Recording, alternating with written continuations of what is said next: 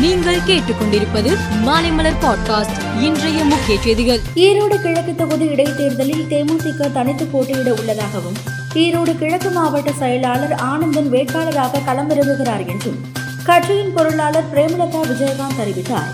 உண்மையான உழைப்பு மற்றும் வாக்குறுதிகளை வழங்கி நேர்மையான முறையில் தேர்தலை சந்திப்போம் என்றும் அவர் கூறினார். ஈரோடு கிழக்கு தொகுதியில் காங்கிரஸ் வேட்பாளராக போட்டியிடும் இவி கே எஸ் இளங்கோவன் இன்று மக்கள் நீதி மய்யம் கட்சி அலுவலகத்தில் கமல்ஹாசனை சந்தித்து பேசினார். பின்னர் செய்தியாளர்களை சந்தித்த அவர் அதிமுக இரண்டாக உடையவில்லை நான்காக உடைந்துள்ளது என்று கூறினார். சென்னை கிண்டி கவர்னர் மாளிகையில் இன்று நேதாஜி சுபாஷ் சந்திர போஸ் பிறந்த நாள் விழா நடந்தது. விழாவில் கவர்னர் ஆர் என் ரவி பேசும்போது ஒரு குறிப்பிட்ட கட்சியை சேர்ந்தவர்கள் மட்டுமே சுதந்திர போராட்ட வரலாற்றில் பதிவு செய்யப்பட்டு உள்ளதாக கூறினார்.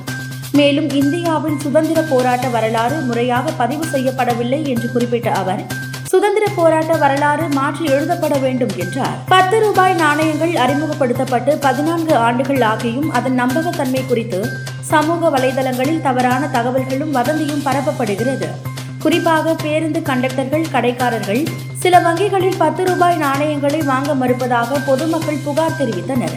இதையடுத்து பத்து ரூபாய் நாணயங்களை வாங்கும்படி ரிசர்வ் வங்கி அறிவுறுத்தியதுடன் வதந்திக்கு முற்றுப்புள்ளி வைத்துள்ளது. குவைத்தில் இருந்து கொச்சிக்கு விமானத்தில் வந்த பயணியிடம் இருந்து எண்பத்து ஐந்து லட்சம் மதிப்பிலான கடத்தல் தங்கத்தை அதிகாரிகள் பறிமுதல் செய்தனர்.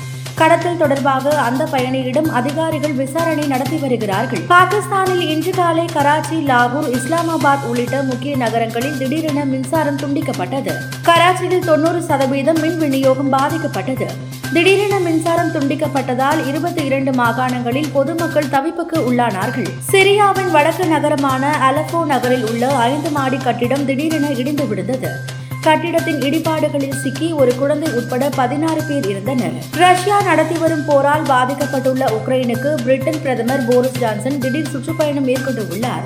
போரால் பாதிக்கப்பட்டுள்ள பகுதிகளை பார்வையிட்ட அவர் தலைநகர் கீவிற்கு சென்று உக்ரைன் அதிபர் ஜெலன்ஸ்கியை சந்தித்து பேசினார். இந்தியா நியூசிலாந்து அணிகள் இடையேயான மூன்று ஒருநாள் போட்டியில் ரோஹித் சர்மா தலைமையிலான இந்திய அணி முதல் இரண்டு ஆட்டத்திலும் வெற்றி பெற்று தொடரை கைப்பற்றியுள்ளது.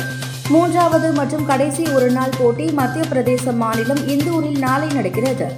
இந்த ஆட்டத்திலும் நியூசிலாந்தை வீழ்த்தி ஹாட்ரிக் வெற்றியுடன் ஒயிட் வாஷ் செய்யும் ஆர்வத்துடன் இந்திய அணி களமிறங்குகிறது.